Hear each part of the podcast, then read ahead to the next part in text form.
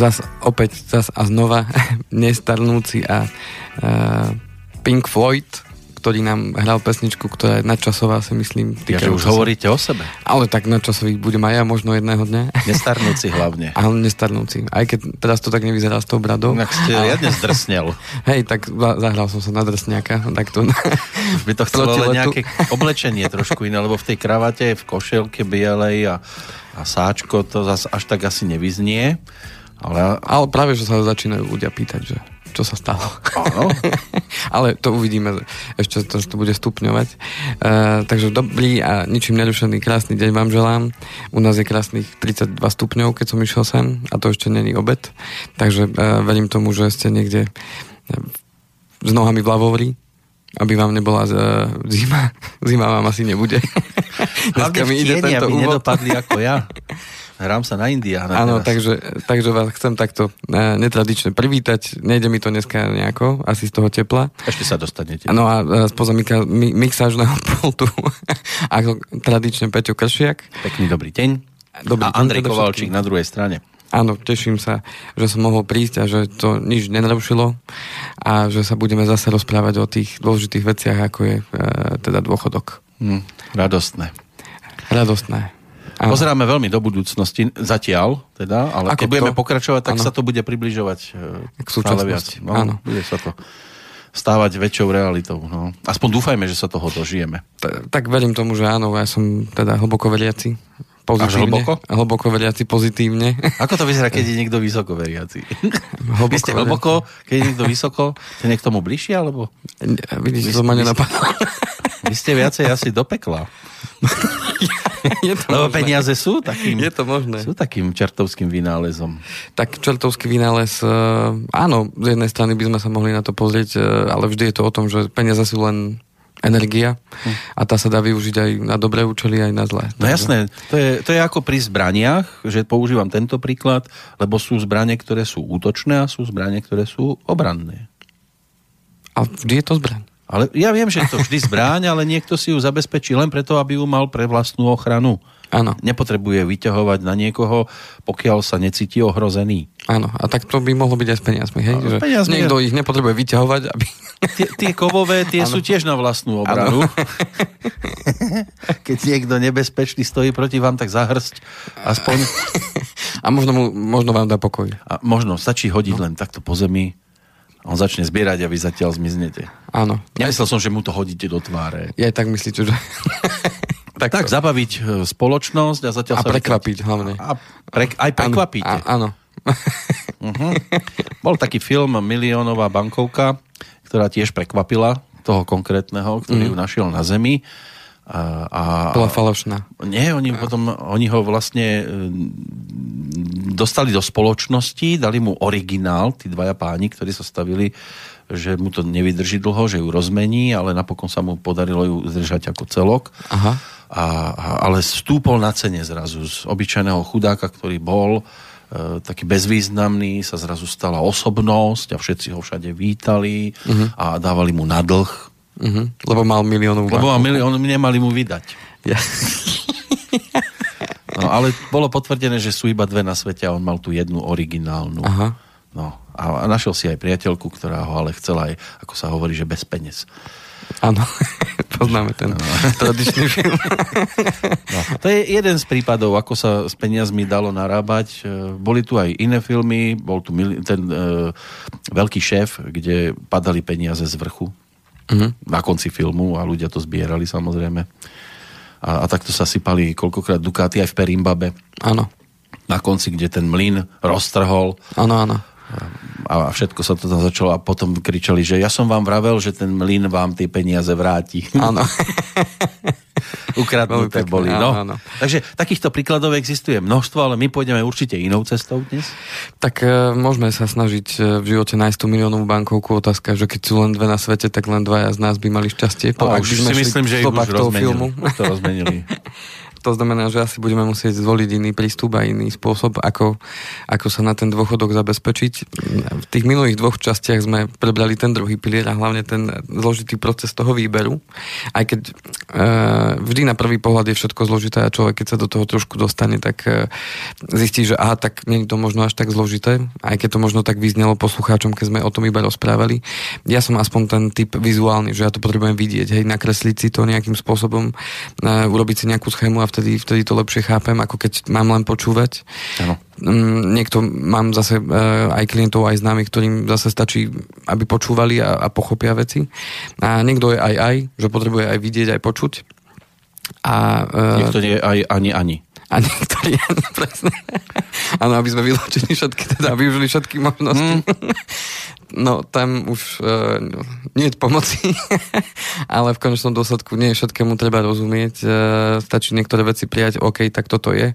A Možno treba potom... mať šťastie na toho vodcu životom. A, že vy ste v pozícii tak. toho vodcu, nemusíte tomu rozumieť, ale nechajte si poradiť. Tak a jednoducho uh, treba zapojiť sedliacký rozum, ako vždy som hovoril e, počas tých všetkých relácií, keď sme sa o tom rozprávali, že treba zachovať ten zdravý sedliacký rozum. OK, tak toľko to mám dať, toľko to mi dajú e, a spočítať si jednoducho, e, čo mi vyjde lepšie. Celý ten finančný svet funguje v podstate na tomto základnom princípe a není výnimkou ani ten tretí pilier, ktorý sme teda predstavovali, že budeme dneska prechádzať.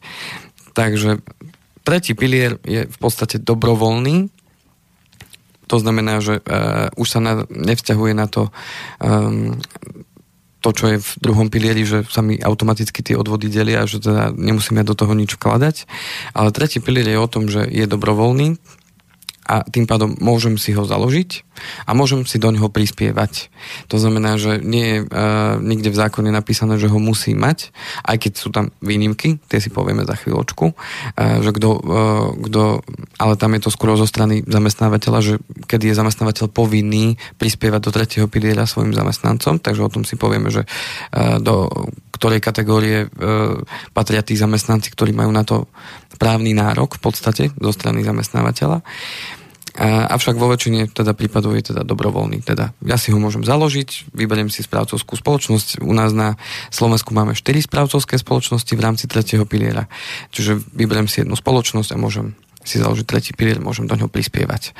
Najväčšou výhodou toho tretieho piliera je ten spomínaný príspevok zamestnávateľa. To znamená, že ak môj zamestnávateľ je tomu priaznivo naklonený a bude mi prispievať do toho tretieho piliera, lebo môže ten zamestnávateľ prispievať, tak tým pádom to je najväčšia výhoda toho tretieho piliera. Pretože keď dáme príklad, ja si tam budem prispievať povedzme 10 eur a môj zamestnávateľ sa rozhodol, že áno, podporí túto moju snahu a zároveň ma uh, odmení za to, že uh, som jeho dobrý pracovník a chcem ma nejakým spôsobom aj motivovať, tak OK, tak ty si prispievaš 10, tak ja ti budem 10 povedzme, uh, už pracuješ v našej firme 5 rokov, tak nebudem ti prispievať 10, ale budem ti prispievať 20 a tak ďalej. To znamená, že ten zamestnávateľ si volí tú výšku s tým, že najväčšia výhoda pre zamestnávateľa je práve to, že keď chce zamestnancovi zvýšiť mzdu, tak uh, musí platiť komplet všetky odvody. To znamená aj do sociálnej, aj do zdravotnej poisťovne, kdežto uh, čo sa týka tretieho piliera, tak tam platí odvody len do zdravotnej poisťovne, nie do sociálnej. To znamená, že keď chce zamestnancom zvýšiť plat, je to pre neho menej náročné finančne a zároveň je to taký motivačný faktor aj pre tých zamestnancov, že aha, tak zamestnávateľ sa teda snaží, prispieva mi a e, tým pádom ja budem povedzme k tomu zamestnávateľu lojálnejší, ano. zostanem u neho, lebo vidím, že mi dáva nejaké benefity. Nebudem si brať domov toaletný papier z, z oficiálneho WC, ale z neoficiálneho.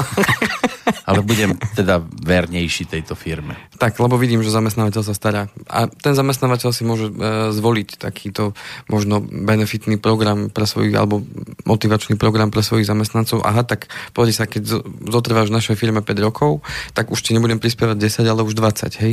Keď budeš 10 rokov, tak ti budem prispievať 30 a tak ďalej.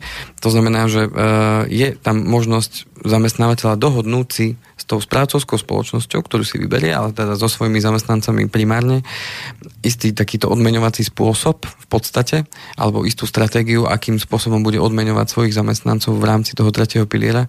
Čiže môže to zamestnávateľ použiť ako taký zaujímavý motivačný nástroj pre tých zamestnancov, aby si ich udržal a zároveň aby im nejakým spôsobom pomohol na ten dôchodok. No dnes je to aj stále vzácne, keď e, zamestnávateľ myslí na to, že iba spokojný zamestnanec bude pred mňa pracovať tak, ako potrebujem. Áno. A snažím sa hľadať miesta, ktoré môžem vylepšiť, alebo e, také rôzne bonusy, e, ktorými e, nie, že si ho zaviažem, ale proste ho motivujem k tomu, aby, aby chodil rád do práce a keď je v práci rád, tak aj e, ten výkon potom tomu zodpoveda. Určite, e, s tým plne súhlasím, pretože e, len spokojný zamestnanec je dobrý zamestnanec.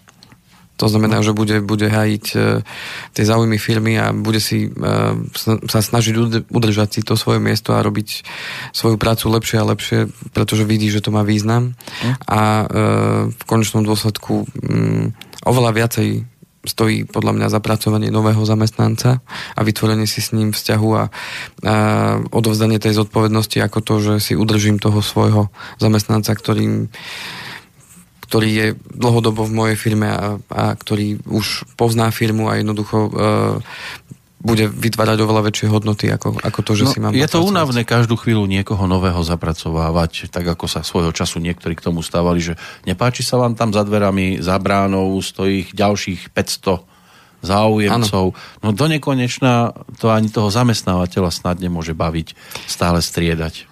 To mm, záleží od tých zamestnávateľov samozrejme. Teraz sa nechcem nikoho dotknúť, ale všetci sme nejakí a tí zamestnávateľia v podstate firmy, to sú tiež len ľudia, to znamená, že aj my robíme chyby, aj tí zamestnávateľia robia chyby, keďže sú to len ľudia v úvodzovkách. To znamená, že je to aj o tom rozvoji tých zamestnávateľov a o tom, či vôbec vedia o takýchto možnostiach a čo ich to stojí. To znamená, že v tom vidím tiež veľký význam aj nás, sprostredkovateľov, nerozprávať sa len s tými zamestnancami, ale vytvoriť priestor, či už cez tých zamestnancov sa dostať aj k tým majiteľom firiem a e, dohodnúť si s nimi stretnutie a porozprávať sa s nimi o tom, že pozrite sa, máte takýto nástroj, je to pre vás výhoda, lebo jednak si to dáte tiež do nákladov, ale vás to bude stať menej kvôli tomu, že nemusíte platiť odvody do sociálnej poisťovne, len do zdravotnej poisťovne a zároveň to môžete využiť ako motivačný nástroj pre vašich zamestnancov a udržať si ich tak. Ale Vidím, že už to máte za sebou takéto nejaké rozhovory. Uh, Pár ich bolo, nie veľa. Jasné. A sú a, ústretoví teda nakoniec? Niektorí áno, niektorí nie. V niektorých firmách, kde to už mali zabehnuté a buď mhm. to stopli, alebo, alebo nebol až taký veľký záujem, tak, e, tak ani nie, ale uh, hlavne v tých malých a stredných firmách je nízke povedomie o tom. To znamená, tie veľké firmy, uh, ktoré zamestnávajú stovky zamestnancov, tí už o tom vedia, tí už boli aj oslovení, či už priamo z tých správcovských spoločností dôchodkových, alebo alebo teda uh, už nejakými sprostredkovateľmi, ktorí si vyhľadli, a veľká firma, tak to bude veľa. Ale tam si myslím, že je aj trošku problém, keď, keď je veľká firma, má veľa zamestnancov, tak aby každému je... prispievali ešte takýmto spôsobom. Skôr si to viem predstaviť také menšej firme. A funguje to uh, práve, že v tých veľkých firmách je to už v niektorých firmách naozaj dlhodobo etablované, že, uh, že to dlho funguje a tí zamestnanci majú už od začiatku informáciu o tom, že aha, tak prejdeš skúšobnou dobou, po skúšobnej dobe si môžeš otvoriť ten tretí pilier a my ti do neho budeme za takýchto podmienok toľko a toľko uh-huh. prispievať.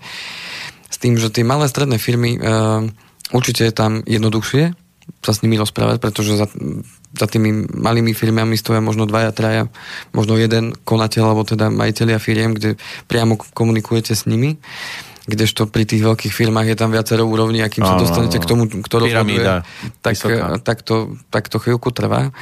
Takže vidím veľký priestor e, práve v tých, tých malých a stredných firmách, ktorí zamestnávajú možno tých 2, 3, 5, 10, 15, 20 zamestnancov do 50, je tá stredná firma plus minus.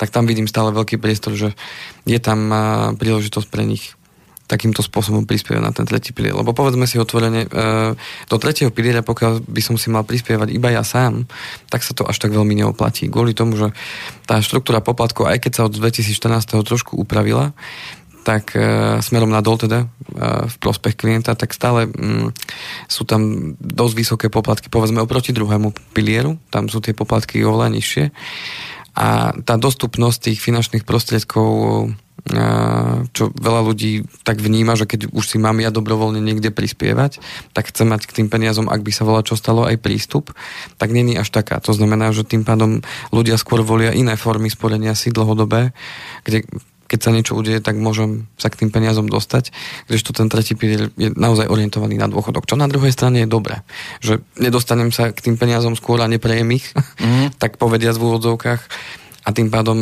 si udržím tie peniaze naozaj na to obdobie, keď už tie peniaze naozaj budem potrebovať, lebo, lebo už nebudem vládať pracovať, alebo už nebudem môcť pracovať. Takže ono to má svoj zmysel a preto aj ten druhý pilier je podľa mňa dobre nastavený, že neviem sa k tým peniazom dostať skôr. Áno, lebo... sú chránené aj pred tým samotným áno, majiteľom. Pre, áno, áno, pred mnou samotným, aby áno. som to v istej chvíli nevyužil a neminul na niečo iné čo v podstate niektorí ľudia, čo som sa dopočul, e, keď sa otváral ten druhý pilier, tak keď prišli na sociálnu poisťovňu, že si ho chcú teda zrušiť, tak očakávali, že im vyplatia tie peniaze a potom boli sklamaní z toho, že vlastne... Nebude dovolenka. Ne, Nebude dovolenka. Že to vlastne ide, ide do štátnej pokladnice naspäť. No, Hold, tretí pilier, teda uh, tie základné výhody je určite príspevok zamestnávateľa, to, že uh, tie peniaze uh, sa aj zhodnocujú, lebo opäť podobne ako v druhom pilieri môžem si zvoliť rôzne typy fondov. To znamená, že viem sa rozhodnúť, že či chcem ísť do viacej uh, agresívnej stratégie, že si zvolím povedzme tie rastové fondy alebo pôjdem do niečoho vyváženého, teda vyvážené stratégie alebo pôjdem do niečoho konzervatívneho. No a uh, určite zaujímavá, aj keď nie až tak možno veľmi, je daňová úlava, to znamená, že keď ja si tam prispievam povedzme tých 10 e, eur mesačne, to je 120 eur do roka, tak zákon mi umožňuje uh, dať si to do daňového priznania ako daňovo odpočítateľnú položku až do výšky 180 eur, čo teda není až tak zaujímavý peniaz, lebo reálne sa vám tým pádom vráti 19% z tých 180 eur, čo je v podstate vaše dva vklady, keď to tak zoberieme, čo je to okolo tých 30 eur, čo sa vám vráti naspäť na tých daniach. Čiže ako keby dva mesiace vám zaplatil štát, aj to je niečo, keď sa to mm. zráta za tie roky. Samozrejme, do toho 2008, myslím, že do 2010 bola tá daňová úlava zaujímavejšia. Kvôli tomu, že vtedy bolo možné dať si do daní všetko, aj v rámci životného poistenia, ktoré mal človek do dôchodkového veku minimálne do 55 tak tam bola uh, tá hranica, koľko som si mohol odpočítať z daní, bola 400 eur čiže to bolo bývalých 12 tisíc korún, mm, čo bolo už oveľa zaujímavejšie, lebo už 19% zo 400 eur je oveľa viacej. A bolo vtedy, ako, ako hovorím, zahrnuté aj životné poistenie. Potom to zrušili, ostal len tretí pilier, respektíve zrušili aj tretí pilier, nedal sa istú dobu a potom od 2013. teda prišlo to, že môžem si aspoň tých 180 eur odpočítať z daní. To znamená, že nie je tá motivácia zo strany štátu až taká, aby ľudia boli naozaj motivovaní si niečo na ten dôchodok odkladať. Čo mm, v jednom článku, ktorý som našiel e, na internete v denníku Pravda, tak e, tam podľa slov pána Richtera, že teda by to chceli prekopať, to len parafrazujem, že by chceli teda pre, prekopať tie daňové úlavy a teda ten dôchodkový celý systém tak, aby to bolo zaujímavejšie, aby teda nejaké motivačné faktory boli zo strany štátu No, zatiaľ sa tak nestalo, tak uvidíme, čo priniesie budúcnosť a či vôbec. Takže uvidíme. No, v tom článku ďalej bolo písané aj to, že e, klesá počet ľudí, ktorí si sporia v tom treťom pilieri.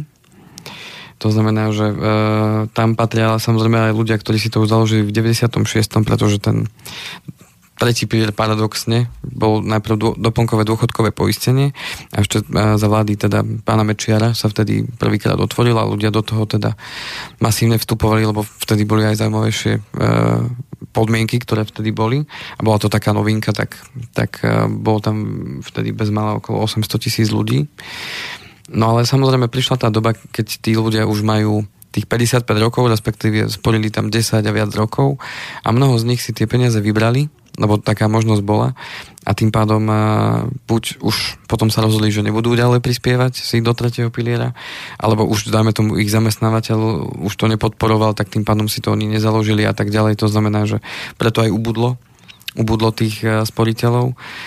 No uvidíme, čo prinesie teda, teda budúcnosť. Napríklad tu v tom článku hovorí aj e, pán, pán Daniš z DDS Tatra banky, že práve firmy, teda e, v roku 2000, toto je článok 2016, že v 2015 428 firiem podpísalo tie rámcové zmluvy.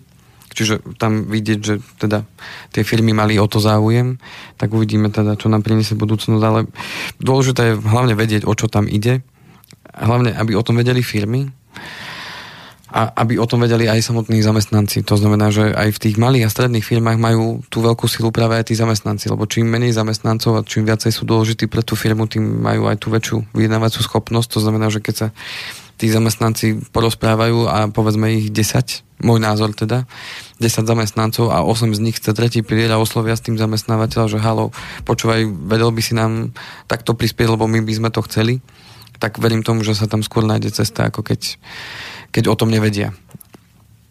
Takže, takže v tomto. No a poslednou výhodou a nemalou výhodou je práve to, že podobne ako v tom druhom pilieri, tak aj v treťom pilieri, potom keď už uh, splníte podmienky, to znamená, dostaneme sa do dôchodkového veku, tak e, je tam doživotný dôchodok opäť. To znamená, že tým pádom e, dostávam doživotný dôchodok bez ohľadu na to, že či tie peniaze, na, ktoré mám na tom účte, sa mi minuli alebo nie, jednoducho dostávam doživotný dôchodok. O tom sme hovorili teda v tej predošlej relácii v rámci toho druhého piliera. OK, tak dáme prestavočku a uh-huh. budeme pokračovať ďalej. Dobre, takže pesnička o slobode, možno aj nezávislosti od financií.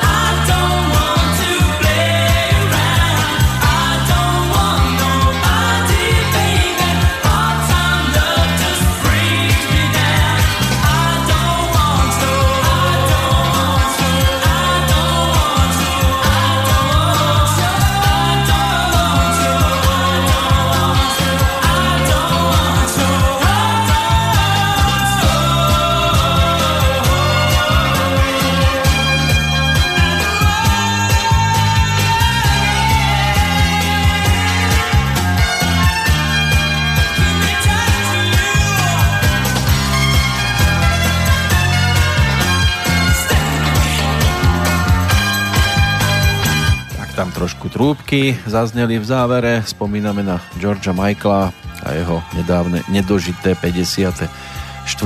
narodeniny. 25. júna si ich každoročne pripomínal, ale deň po štedrom minulý rok nás opustil. Pán, ktorý bol pri peniazoch, závodov, len z prvého albumu sa to predalo vyše 21 miliónov kusov nosičov, takže ten by nemal asi takéto finančné problémy. To... Alebo možno mal, lebo ich mal veľa. To už mal dôchodok asi zabezpečený, respektíve už bol aj dôchodcom, zjavne. No, Keď ne, neustál to, to. Neustál to. Ťažko povedať, to už je na pravde Božej. 53 rokov mal, keď nás opustil. No ale my tu riešime skôr také drobnejšie sumičky. Uvidíme. No. Jedného dňa môže byť z toho veľká suma. No, ale tak 21 miliónov asi ťažko naškriabete. Babka k babce budú kapce. A máte dom dôchodcov. Áno, babka k babce. Takže no, poďme pokračovať teda ďalej. Áno, môžete povedali. nadviazať. Ja som vám tú nitku ano. zase pretrhol, tak som sám zvedavý, ano. že či to dokážete naspäť zaviazať. Na, na, či to naspäť zaviažem. V každom prípade chcem pripomenúť to, že sme kontaktná relácia, takže ano, môžete, môžete nám volať, e, písať otázky ohľadom uh, tejto témy, teda dôchodku. Uh, môžete nám písať priamo do štúdia cez... Počas živého vysielania 27. júna studio zavináč slobodnyvysielac.sk Je tu telefón 048 381 01 01, ale kto by náhodou nestihol premiéru a počúva a vydržal pri repríze až do konca a chcel by reagovať aj v tejto chvíli, tak môže kam? Na koval, uh, andrej.kovalcík zavináč slobodnyvysielač.sk Tak, a tam by to malo potom doputovať a a ja by som mal odpovedať. Buď budete reagovať písomne, alebo potom v ďalšej relácii. Alebo ústne. Tak, or, orálne sa zvykne hovoriť. tak, to je veľmi odborné slovo. Teraz orálne budeme pokračovať. A pokračovať teda v tej nitke, Áno. ktorú ja teraz potrebujem zase zaviazať naspäť. Zaviažte to. Takže uh, zavezujem no. a nadvezujem práve na to, čo som spomínal, že pre všetkých je teda dobrovoľný, ale uh, zamestnávateľe niektorí majú teda povinnosť prispievať uh, do tretieho piliera svojim zamestnancom. Tam je povinnosť? Áno, podľa zákona, zákona číslo tu, tu, tu, tu, tu, tu, zákon číslo 350 uh, zákon Národnej rady Slovenskej republiky číslo 355 2000, 2007 o ochrane podpora a rozvoji verejného zdravia a o zmene a doplnení niektorých zákonov v platnom znení, tak podľa tohto sa e, posudzuje, e, do akej kategórie e, zamestnancov v rámci rizikovosti práce sa zaraďujú jednotliví teda zamestnanci podľa druhu vykonávaných prác. Takže máme 4 kategórie No a tí zamestnanci, ktorí patria do tretej a štvrtej kategórie, tak tam vzniká, ako náhle zamestnáva zamestnávateľ takýchto zamestnancov, tak vzniká zamestnávateľovi povinnosť prispievať svojim zamestnancom do tretieho piliera. Uh-huh. To znamená, že e, je povinnosť jeho oznámiť to svojim zamestnancom, že je on povinný im Som k vám štedrý. prispievať. To znamená, že... Môže sa pochváliť, ale aj tá výška sa... je tam? Určená? Uh, nie je určená výška. Ani minimum? Uh, nenašiel som tu, že by bolo nejaké minimum, ktoré musí on uh, teda prispievať. Čiže keby sa rozhodol dávať euro iba, tak môže. Tam to potom určuje, uh, minimum uh, určuje um, potom v tej rámcovej zmluve aj tá doplnková dôchodková spoločnosť. To znamená, že tam je určité minimum, ktoré ona akceptuje ako platbu. Aha, jednu. Čiže nemôže to byť nejaká smiešná sumička a oni povedia, viete čo, ale toto nemôžete tak, takúto smiešnú sumu dávať, musíte dávať minimálne toľko, toľko, toľko. Tak, to znamená, že oni tam potom v rámci tých rámcových zmluv sa určujú tie, tie minimálne sumy. Uh-huh. No a, a ako uh, rozdelíme teda uh, tých ľudí, ktorí sú teda v tej tretej, štvrtej kategórii, tak do tretej kategórii podľa toho zákona sa zaraďujú práce, pri ktorých nie je expozícia zamestnanca faktorom práce a pracovného prostredia znížená technickými opatreniami na úroveň stanoveného limitu a na zníženie rizika je potrebné vykonať organizačné opatrenia, iné špecifické ochranné opatrenia, vrátenie použitia osobných ochranných pracovných prostriedkov. Zjednodušene, tie trojka a štvorka sú rizikové práce, kde je vysoká hlučnosť, vysoká prašnosť, vysoké riziko e, úrazu, alebo je tam vysoká teplota, alebo naopak nízka teplota, pri ktorej tí zamestnanci teda pracujú, uh-huh. alebo je tam zvýšené iným spôsobom to riziko. Áno, zdravie to ohrozuje, takže... Zdravie ohrozujúce. Uh-huh. A, prípadne tam patria aj e, špeciálne kategórie, ako je napríklad e, profesionálni tanečníci a hráči na dýchové nástroje. Počkať. Predstavte si. Hráč na dýchové nástroje je ohrozený. Uh-huh. Tými Lebo... kyslými citrónmi, keď sa postavím pred neho a začnem jesť citrón, mm, no, nemôže fúkať. No, áno, ale to je len jednorázovka, hej, že v tej chvíli nemôže ja fúkať. Ja viem, oni ma vyženú. A, tak je to len chvíľkové. Uh, ale čo tam ešte môže dýchového? Podstata je tá, že keď hráte na dýchový nástroj, to mi zase vysvetlovala moja sestra. Áno, ona hrá? Ona hrá na hoboj a teda viac menej sa rozhodla pre tú kariéru, že teda bude učiť. Uh-huh.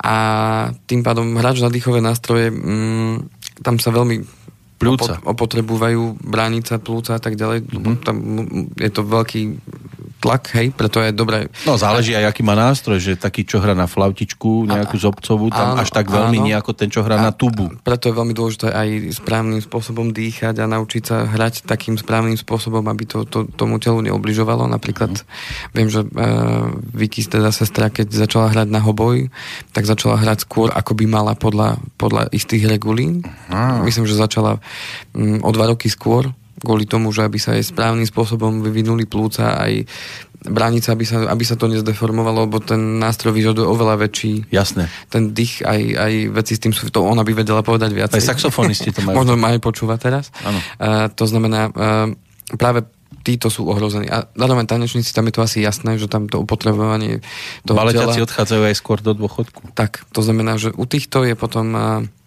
povinnosť toho zamestnávateľa, či už tým zamestnávateľom je nejaká štátna organizácia, alebo teda, alebo súkromná, tak je povinnosť teda, aby im prispieval do toho tretieho piliera, s tým, že oni môžu požiadať ten dôchodok z druhého piliera aj skôr za určitých teda podmienok, ktoré sú definované v tom, hm. v tom dávkovom pláne, o ktorom budeme zase hovoriť. To by som nikdy nepovedal, že taký uh, trubkár z Moravanky alebo z nejakej inej dychovky a že aha ho, ako on je životne o, o, ohrozený ale viem si to teraz predstaviť, samozrejme, že ten nádych a teraz ten tlak na ten nátrubok a pľúca pracujú celý čas. Hranica, všetko, no. To znamená, a hlavne u tých, ktorí sú teda profesionálni, teda hudobníci, hej, to znamená, no. že sa tým živia. Ano. To znamená, denne denne trénujú, potom vystúpenia a tak ďalej a tak ďalej v jednom kole. No. A mnohí to ani e, do dôchodku nevedia ťahať, hej? Čiže oni končia tú profesionálnu kariéru skôr a potom buď učia, alebo nejakým spôsobom sa áno, áno. Inak, e, inak angažujú v rámci tej hudby. To znamená, že práve z tohto dôvodu uh-huh, uh-huh. sú už aj oni zaradení teda do tej, do tej kategórie. Aj športovci sú ale v nejakej kategórii, lebo tam je tiež opotrebovanie atléti majú klby a tak ďalej skoky do diálky, do piesku, tam sa to krčí. Pozriem sa. Futbalisti, tam je tiež, alebo hokejisti a proste vrcholový športovec ako taký, okrem šachistov. Tých by som asi nejak nedával do tejto skupiny, aj keď vypichnúci oko na veži alebo na strelcovi môže aj šachista, keď čaká na ťah supera definuje zákon zamestnanca, ktorý je umelec vykonávajúcu profesiu tanečníka bez ohľadu na štýl a techniku v divadlách a súboroch, alebo zamestnancom, ktorý je hudobný umelec vykonávajúcu profesiu hráča na dýchový nástroj. Nie sú tu športovci. Športovci tam nie sú. Uh-huh. Tak oni majú možno nejaké životné poistky, ktoré si uzatvárajú pri štarte do tej kariéry ťažko povedať, čo majú... Kvôli zraneniu, ktoré ho môže prípadne aj definitívne vyradiť? Už... Tak, mm, tak určite, e, verím tomu, že už keď sa jedná o tú vyššiu kategóriu... To sú tí vrcholoví športovci? Tak tí určite už majú v rámci klubov nejaké zabezpečenie vyriešené a či už majú aj svoje súkromné... Má agenta, ktorý by mu to mal do zmluvy vedieť zakomponovať? Určite. Lebo viem si predstaviť futbalista utekáte a teraz vás niekto z úzadu sekne, čo sa dosť často stáva, ano. pretne achilovku a môže sa stať, že už to nepôjde tak dať dohromady, že ten Že bude môcť profesionálne. No, no, no, no, že už sa odstaví úplne. Je to tam určité Nestáva sa našťastie tak často, ale prihodiť sa môže. To isté, ja neviem, cyklista spadne v plnej rýchlosti a ak má šťastie, že to prežije. A vybavené. No, tak tiež je to o tom, lebo stáva sa, že, že narazia do múrov, že ako však oni sa rútia aj 80 koľkokrát. to sú neskutočné rýchlosti, čo dosahujú. Takže to je nebezpečenstvo a mm, ako vidíme väčšinou len to pozlátko, ale keby sme si e, premysleli v hlave aj tie negatíva, čo ten šport, aj tá hudba všeobecne, ano. čo to prináša, tak by sme až tak veľmi zase nezávideli.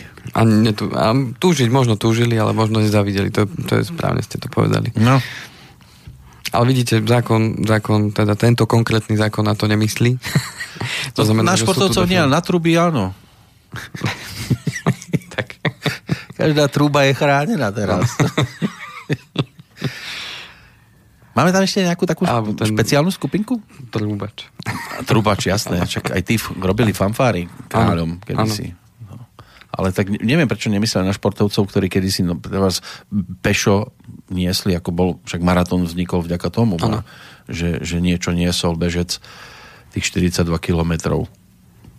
Môžeme napísať otázku na ministerstvo. Neodpovedie. Uvidíme. Možno motika vystrelí. Čo tam máme ďalej? OK, takže toto sú tie špeciálne kategórie v rámci, v rámci toho, že kto má teda. A tu sa ešte dotknem jednej veci. Ehm, na Slovensku je stále mnoho firiem, kde ehm, práve veľa zamestnancov spadá do tej tretej kategórie, možno aj do tej štvrtej. To znamená, že pracujú v hluku, v prachu, v teple, zime a tak ďalej. Uh-huh. A, a mnohí tí zamestnávateľa buď o tom nevedia, že majú povinnosť tým zamestnávacom prispievať, uh-huh. alebo uh, to neriešia. Zámerne. Viac či menej. Uh-huh. To znamená, uh, tu chcem možno apelovať tých, a možno aj na tých poslucháčov, ktorí nás počúvajú a ktorí nás budú počúvať uh, a ktorí pracujú v takýchto Mali by prostrediach. na to upozorniť? Uh, jednak mali byť na to upozornení zo strany zamestnávateľa, pokiaľ zamestnávateľ o tej, o tej veci nevie, lebo za to je zase zodpovedný zamestnávateľ a ak zamestnávateľ na to nemôže myslieť, ale má predsa nejakú buď účtovníčku alebo človeka, ktorý robí mzdy a tak ďalej, uh-huh. a ten mhm. by mal byť informovaný. informovaný o takejto veci. To znamená, že apelujem možno na tých zamestnancov a možno aj ak nás počúvajú aj teda zamestnávateľia, tak nech to vyriešia čím skôr, pretože keď príde kontrola, musia to aj spätne potom to platiť? Uh, to už neviem, ale viem, že uh, tie kontroly chodia a nie sú to malé pokuty, ktoré dávajú tým zamestnávateľom. Uh-huh. To znamená, že v rámci toho, že jednak je to povinnosť zo zákona, jednak je to naozaj dobrá vec, že nie je to len nejaký vymysel, lebo vieme, že aj kopec iných vecí, ktoré sú možno až zbytočné. A tak chcem týmto apelovať jednak na tých zamestnancov, nech o tom povedia svojim zamestnávateľom, že halo, uh-huh. počúvaj, však my tu robíme toto, toto. Áno. A e, zo zákona ty si povinný nám prispievať, tak poď, ideme to nejako vyriešiť. A ak nás počúvajú zamestnávateľe, tak prosím vás to vyriešte, lebo skôr či neskôr tá kontrola príde. Uh-huh. Štát není práve v najlepšej situácii finančnej. To nebol nikdy. A e, jediné, čo vidieť, e, dotknem sa teraz možno trošku inej témy. Všeobecná zdravotná poisťovňa, vidíme, že je v ozdravnom pláne. Občas zachytiť v telke, čo sa deje, keď si pozriete internet, je tam aj o niečo viacej napísané o tom, čo momentálne robia. To znamená, že začínajú sledovať tie výdavky. Hej, lebo sekerát vyše 200 miliónov není málo a potrebujú sa naučiť kvázi šetriť. Hej, to zase bude chvíľu trvať, keďže je to, uh, dovolím si teda tvrdiť štátny sektor, tak to bude trvať dlhšie, ako keby to bolo v súkromnom. Ano. Ale podstata je tá, že začínajú šetriť. Je len krôčik k tomu, aby uh, sa dostali potom aj k ďalším a k ďalším veciam, čo podľa mňa sa bude dostávať. To znamená, že uh, tie kontrolné úrady uh, budú čoraz viacej apelovať, teda zo strany štátu bude čoraz väčší tlak aj na tie štátne inštitúcie, ktoré majú kontrolovať takéto veci, aby dosahovali nejaké výsledky a ušetrilo sa tak, alebo zarobilo naopak na tých, ktorí možno neznalo zákona, neospravedlňuje sa hovorí. To znamená, že skôr či neskôr tá kontrola do tej firmy môže prísť a môže to firmu naozaj nepriaznivo zasiahnuť a uh-huh. zasiahne to aj tých zamestnancov. Pretože raz, keď firma dostane pokutu, ja neviem, 10 tisíc eur, no, tak môže to malá, zníženiu stredná, aj platov, nie? Alebo možno firma povie, no bohužiaľ toto nás teraz položilo, hej, lebo nie je uh-huh. dobrá situácia a teraz zrazu máme zaplatiť nejakú pokutu. To je úplne čierny scenár toto. A, Ne, nechcem, nechcem Jasné. malovať čelta na stenu, ale to je realita, ktorá sa môže stať. To no. znamená, že a, podstata je tá, aby tieto veci boli vyriešené, lebo není to zase sranda, keď je to raz povinnosť zo zákona a týka sa to mojich zamestnancov a už keď ja zamestnávam niekoho, mám veľkú zodpovednosť nielen za seba, ale aj za tých ľudí prece. Hmm. Není to len o tom, že oni majú robiť na mňa, ale veď ja mám zodpovednosť A ako sa hovorí, že to, čo na seba naviažeš, tak za to máš zodpovednosť pod, počas, celý život, po, uh-huh. počas celého života. A keď to zoberieme v prenesenom význame na firmu, tak počas života firmy je tá firma zodpovedná za tých zamestnancov, však bez, tej, be, bez tých zamestnancov by žiadna firma nebola. Tak uh, ja teda považujem za dôležité, aby tieto veci mali tí ľudia ošetrené a tí ľudia majú na to nárok lebo naozaj pracujú v ťažkých podmienkach, neraz, neraz sú z toho rôzne zdravotné problémy, a, ktoré by sme mohli charakterizovať ako choroby z povolania, tý, o ktorých sme rozprávali v tých minulých častiach ešte s, a, s pánom Kožákom tak tým pádom majú na to jednoducho nárok. Takže ľudia, máte na to nárok, treba si tie svoje nároky povedať a jednoducho je to tak taký modelový príklad, netvrdím, že tam to je v neporiadku, to vôbec nielen dávam ako príklad zamestnanca, ktorý e, robí napríklad v chladných podmienkach, Banská Bystrica má majstrov Slovenska v hokeji a teraz je tam človek, ktorý pracuje na rolbe, že? A dennodenne chodí ano. a čistí tú plochu, tak pracuje v chladnom prostredí, nie? Áno. No. Tam, tam je to práve, že to, to sa mi až tak nepáčilo na tom zákone, môj teda názor, že tam nie sú aspoň nejaké príklady tých zamestnaní. Hej? Uh-huh. Tam, tam je to tak, ako som ja prečítal tú vetu, tam je to tak definované. Hej? Uh-huh. To znamená, že to je zase urobené tak, že niekto sa z toho môže nejako, Vyklúčkovať stade môže, áno? Že, ako keby tam stále bol priestor na nejaké veci, ale keby tam boli aspoň jasne definované, však to nemôže byť zase až taký veľký problém tých profesí. Dobre, nech je, nech je na, na svete, ja neviem, 300 profesí, ktoré sú takto charakterizované, mm-hmm. tak otázka, prečo nedať prílohu a nech sú tam vymenované. Áno. Hej, že áno. Aby a... nebol taký možno, nebola tam možnosť uhýbacieho manévru. Tak, ale jasné, tak áno, je to pilčík, je to, uh, je to ten pracujúci na rolbe, na alebo rolbe, niekto pri peci. Je to pri vysokej peci, áno, tavič a tak ďalej. Jednoducho nie je to tam napísané a je to exaktné a každý zamestnávateľ je jasné. Aha, tak ja mám firmu, ktorá, uh, ktorá robí uh, s tým, že tavíme šrot a teraz robíme z toho rôzne výrobky, tak tým pádom áno, tak mám tavičov, tak tým musím mať tretí pilier, hotovo. No a potom ho prípadne Takže... premenujem jeho pozíciu na úplne inú, aby nebol tavičom. No, na to je tá aj, to, aj toto existuje. Na to je tá kontrola. Aj tak. To znamená, že keď tá kontrola príde a vidí, že aha... Ale pracovník... to je Tavič. Vy ste ho pomenovali, ja neviem, pracovník e, pri peci. A on je Tavič. Áno, ale myslím, že skôr ide o to, že teda, e, či už tú profesiu nazveme tak, alebo tak, tak e, podstata je tá, že čo je náplňou práce. Hej? A v akom prostredí pracuje. A to je podstatné. Tomu sa nevyhnú tomu, potom, tak, tomu, tomu sa nemôžu nejakým spôsobom vyhnúť. No a mnohokrát tým, že o tom nevedia ani tí zamestnávateľi, ani tí zamestnanci, tak dochádza potom k takýmto veciam. A, uh, potom, kontrola to vie. Áno, a potom uh, sú nešťastní všetci. Hej, v podstate. Okrem kontrolóra. Napríklad, no. tak tie peniaze potom z pokuty idú kam? No tak kde, kde myslíte? No štátu do, do pokladne, no, že? Tak, no. Na prémie, na vianočné odmeny. Ale našťastie oni to nerobia nejak, takže teraz ideme si zgustnúť. Tiež sú nešťastní, keď dávajú určite. pokutu, že? Plačú určite, všetci. Určite. Hm? Vieme si to predstaviť všetci. Mm-hmm. Fajn. Ale neškrabme si to, lebo aj Ešte na nás prídu.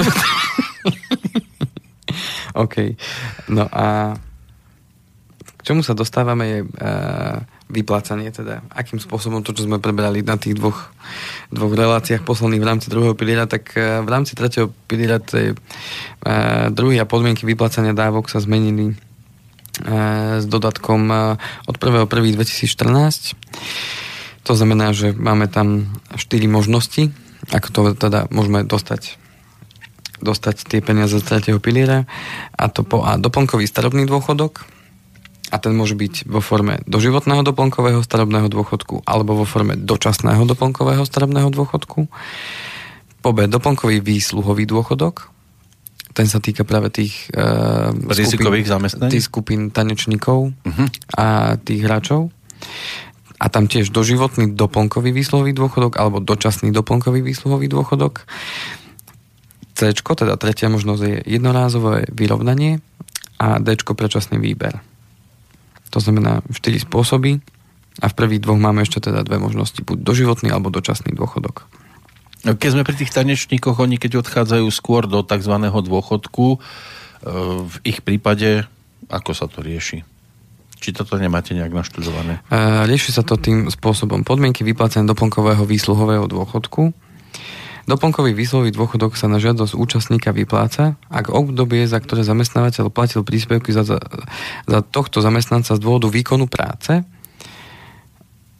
zaradené na základe rozhodnutia štátu orgán bla bla bla, čiže podľa toho zákona, bol zaradený do tej kategórie. Uh, a trvalo to najmenej 10 rokov a účastník dovršil 55 rokov veku. Čiže aspoň 10 rokov mu prispievali, ale aspoň 10 rokov vykonával tú profesiu a má aspoň 55 rokov, tak mu vzniká nárok na a, doplnkový výsluhový dôchodok. Čiže už 55, keby tento človek mohol už poberať odtiaľto z tretieho piliera v podstate ten výsluhový dôchodok. Mohol, ale aj nemusí?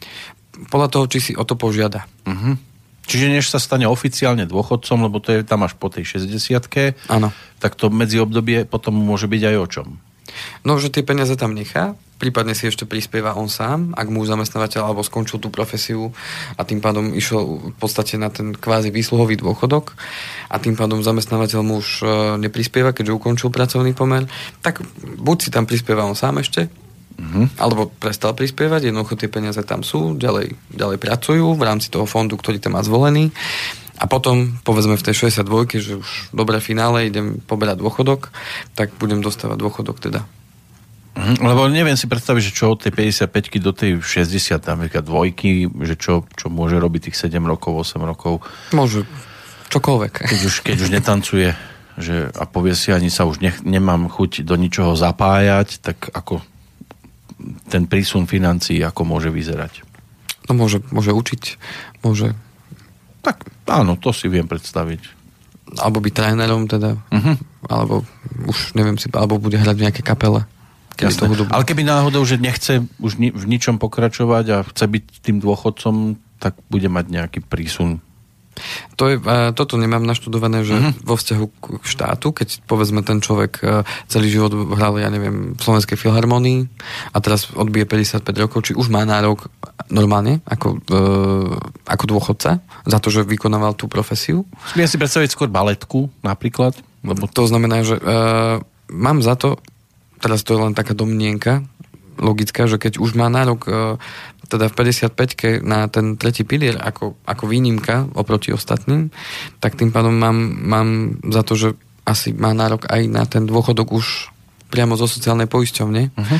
keď uh, v podstate tí, ktorí nie sú v tých kategóriách, tak tí majú teda uh, podmienku, že 62 rokov veku dosiahnutého, aby dostávali dôchodok teda aj z tretieho piliera. Takže mám za to, že títo ľudia tým pádom môžu dostávať ten dôchodok skôr výsluhový. Možno naivne sa teraz obraciam k poslucháčom, ktorí majú s týmto skúsenosti, že poznajú niekoho, kto vo svojej práci, e, profesii skončil skôr a, a ešte nebol dôchodca, že ako vyzeralo to obdobie medzi.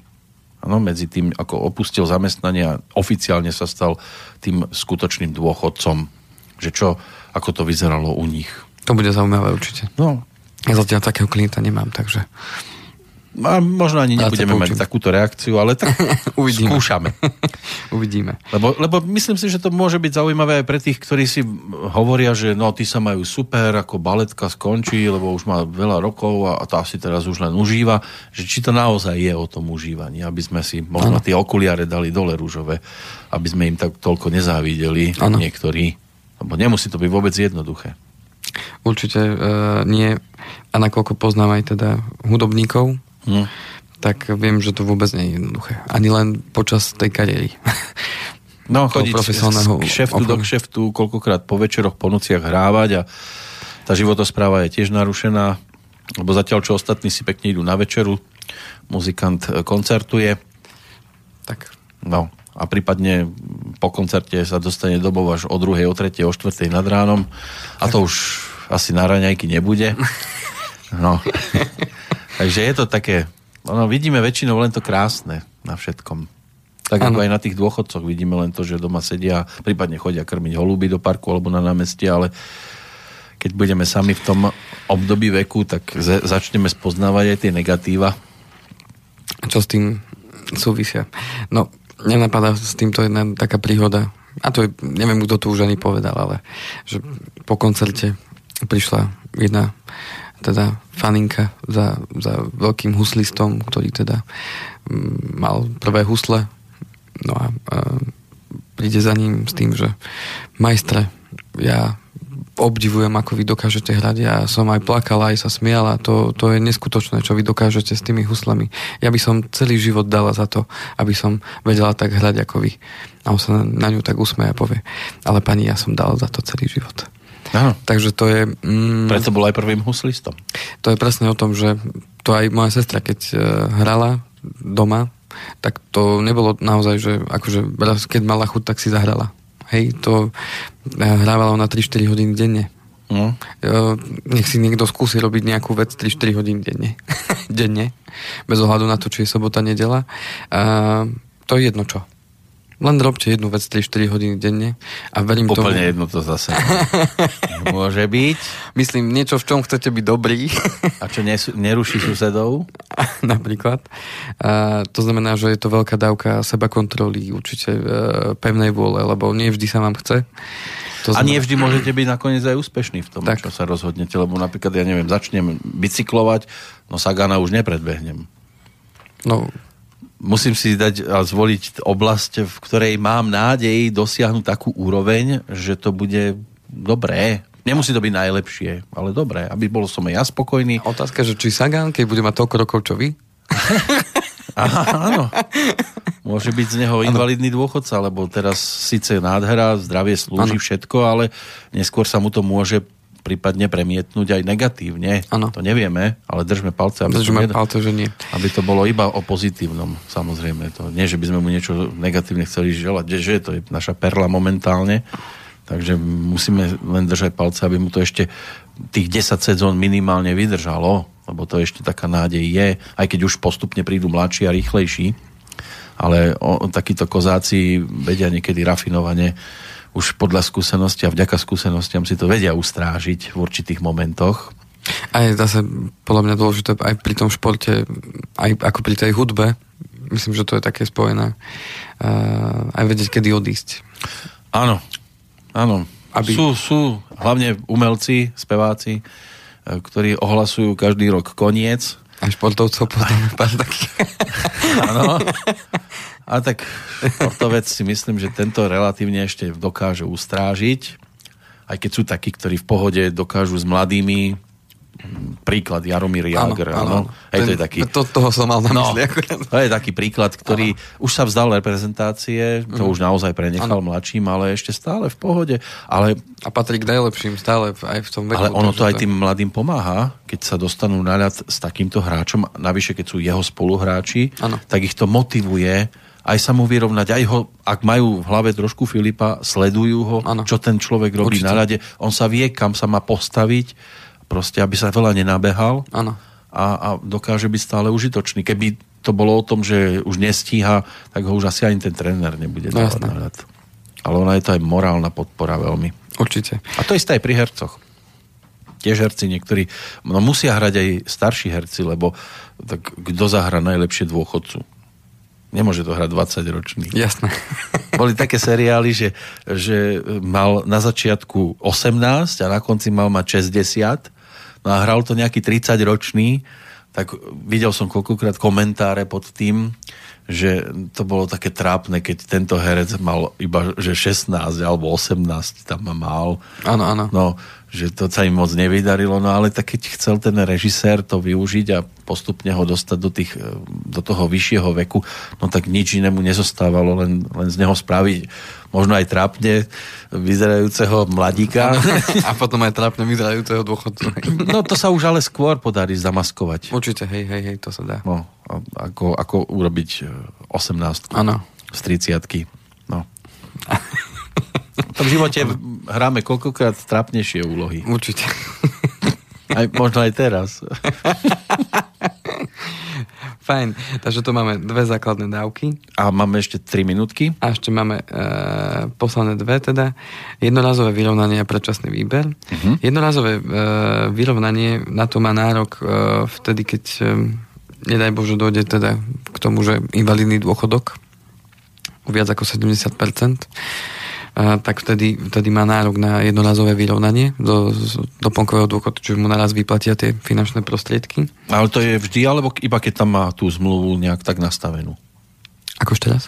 No, že či to musí mať aj takto nastavené, že keby sa mi niečo stalo, alebo je to automaticky?